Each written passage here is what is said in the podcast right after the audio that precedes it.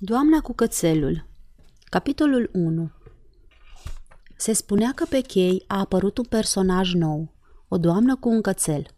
Dmitri Dmitrich Gurov, care venise în Ialta de două săptămâni și se obișnuise cu viața de aici, începuse și el să se intereseze de vizitatorii nou veniți. Stând în pavilion, la Verne, văzut trecând pe chei o femeie tânără, blondă, de statură mijlocie, cu beretă pe cap. În urma ei alerga un șpiț alb. După aceea o întâlnea mereu în grădina publică și în scoar, de câteva ori pe zi. Tânăra femeie se plimba singură, întotdeauna cu aceeași beretă pe cap și cu șpițul alb după ea. Nimeni nu știa cine este, era numită scurt doamna cu cățelul. Dacă a venit aici fără soț și fără prieteni, n-ar fi rău să fac cunoștință cu ea, își zicea Gurov. Încă nu împlinise patruzeci de ani, dar avea o fiică de doisprezece ani și doi băieți liceeni. Îl însuraseră de tânăr de pe când era numai în anul al doilea de facultate și acum soția lui părea mult mai în vârstă ca el. Era o femeie înaltă, cu sprâncene negre, dreaptă, serioasă, cu o ținută mândră și, cum ea însăși spunea, era o cugetătoare.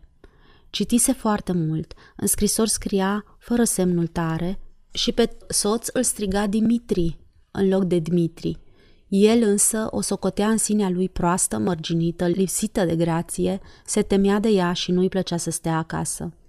Începuse de mult să o înșele și o înșela destul de des, din care cauză își făcuse o idee foarte proastă despre femei și când se vorbea în prezența lui despre ele, le numea rasă inferioară. I se părea că amara lui experiență îi dă dreptul să le numească oricum. Totuși, fără această rasă inferioară, nu puteai trăi nici două zile. În societatea bărbaților se simțea stânjenit și se plictisea. Era tăcut și rezervat, dar când se afla printre femei, era la largul lui, știa să le vorbească. Știa cum să se poarte și chiar să tacă, îi venea lângă ele mai ușor. În înfățișarea, în firea și în întreaga lui făptură era ceva învăluitor, un farmec nelămurit, care atrăgea femeile și le insufla simpatie.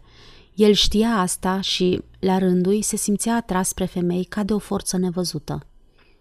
Numeroasele și tristele lui experiențe îl învățaseră de mult că orice legătură care la început înfrumusețează atât de plăcut viața și pare o aventură ușoară și trecătoare, se transformă fără greș într-o problemă extrem de complicată și în cele din urmă devine greu de suportat la oamenii cum se cade și cu deosebire la moscoviți, firi mai greoaie și nehotărâte. Dar la fiecare nouă întâlnire cu o femeie frumoasă, acest bagaj de experiență dispărea ca prin farmec din gând, îi era sete de viață și totul îi părea iarăși simplu și amuzant. Într-o zi spre seară, în timp ce își lua masa în grădina publică, doamna cu beretă trecu prin fața lui, fără grabă, și ocupă masa vecină. Expresia chipului ei, mersul, rochia și pieptănătura îi spuneau că face parte din societatea bună, că e măritată, că vine pentru prima dată la Ialta, că e singură și se plictisește aici. Despre ușurința moravurilor locale se scorneau multe. Gurov nu lua în seamă aceste povești, convins fiind că cea mai mare parte din ele sunt născocite de către oameni care ar fi păcătuit cu plăcere dacă ar fi știut cum.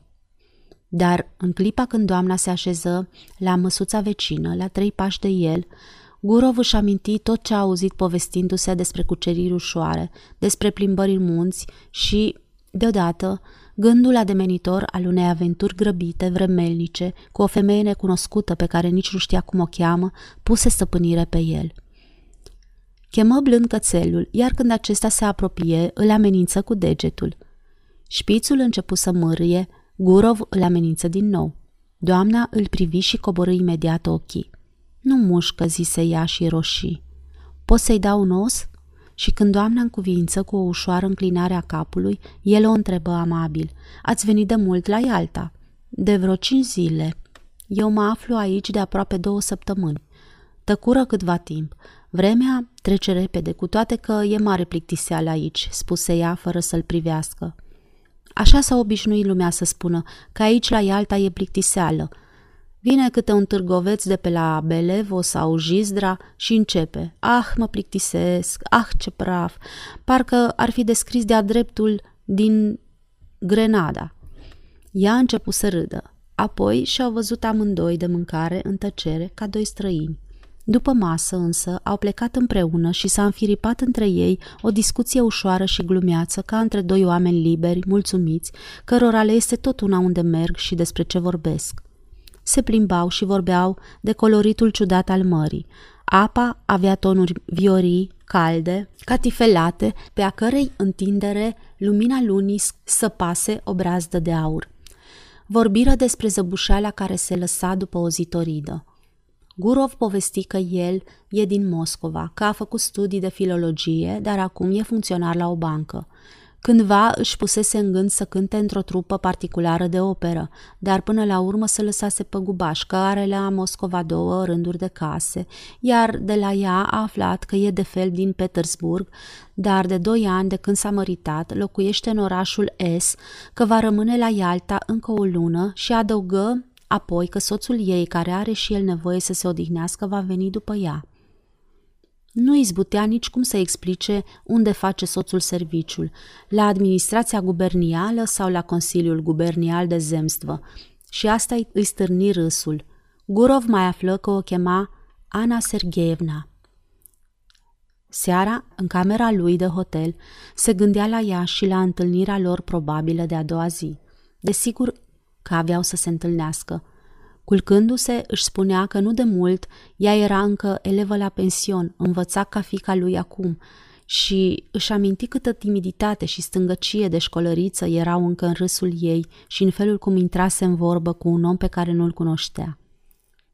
Pe semne că pentru prima dată în viață se afla singură într-un mediu ca acesta, unde bărbații roiesc în jurul femeilor, le studiază și intră în vorbă cu acel unic și tainic scop, de care nu se poate să nu-și fi dat și ea seama.